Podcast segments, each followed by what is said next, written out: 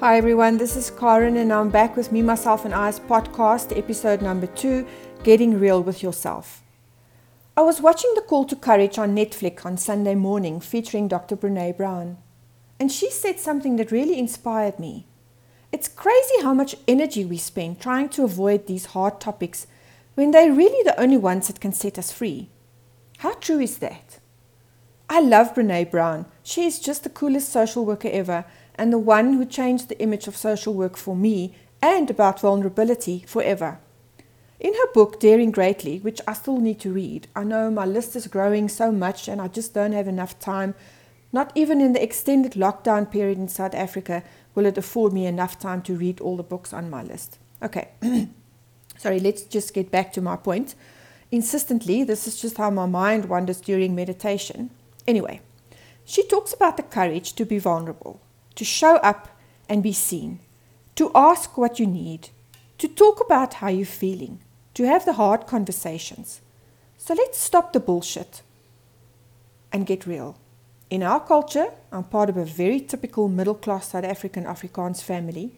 We associate the vulnerability with emotions we want to avoid, such as fear, shame, and uncertainty. If you don't talk about it, it doesn't exist even though there's a huge freaking elephant sitting next to us around the family table during Sunday lunch. We do that with ourselves as well. We avoid the hard questions, the shit that makes you feel less than worthy, ashamed, guilty, and unfulfilled. Brene says that vulnerability is also the birthplace of joy, belonging, creativity, authenticity, and love. Till you stop, cut the crap, and get real with yourself, you will not heal those wounds of the past that keep holding you back. So, what do we do? We bleed, but we bandage the wound with food, with alcohol, with drugs, with work, with sex, with shopping, and eventually it will ooze through the bandage, and the crap you have to deal with is even more septic now. Find the strength to open the wound. Clean it out, however painful it will be. Pull out the pus that is holding you back and make peace with it. Is it scary? Hell yes. Will you be afraid? Absolutely.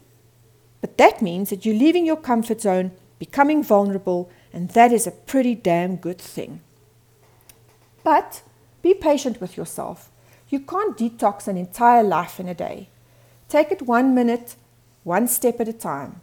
So begin this journey of getting real with yourself by just being okay with the following things everyone not liking you, not getting closure in every situation, having to be specific about what you want from others letting things go to maintain your peace, taking responsibility for your own happiness, where you come from, mistakes you've made in the past, what people say about you, who cares anyway, things that happened in your childhood, trauma, relationships where you weren't your best self, and your worst moment.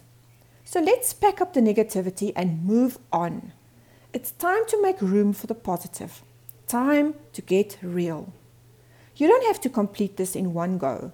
Get yourself a beautiful journal.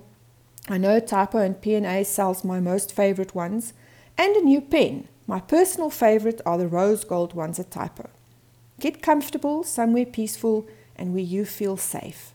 Now, answer the following questions truthfully. Remember, this is not a test, and there's no right or wrong answer. This is just a way for you to get to know the real, authentic you. This is where the healing starts. Okay, number one, write about your name. Where did it come from? What does it mean? Where and when were you born? What would you like people to know about your mom? And what would you like people to know about your dad? Write about your siblings if you have any. Where did you grow up? What do you remember from that place? Think about your house growing up. What was it like? What was your childhood bedroom like? What was your favorite activity as a child? What was your favorite place as a child? Who were your friends as a child? Did you travel as a child? What were your favorite places to visit? What did a typical day look like as a child? What did a typical day look like as a teenager? What was high school like for you? What world events were significant to you as a child? Write about your grandparents, your aunts, your uncles, your cousins, and write about your early school memories. What was your favorite subject in school?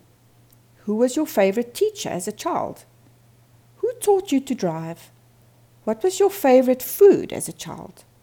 Write about your most memorable birthday. How did you typically celebrate your birthdays?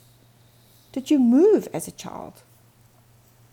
And when you're done, just reflect a little bit on what have you learned about yourself from answering these questions? Did it inspire you to maybe have a conversation with a family member to get some clarity on some of the questions? You have to know where you come from to decide where you're going. We need to excavate our authentic self. If you dig deep enough, it will all come back to you and you will be surprised by who you discover. Thanks, everyone. I'll be back tomorrow with episode three.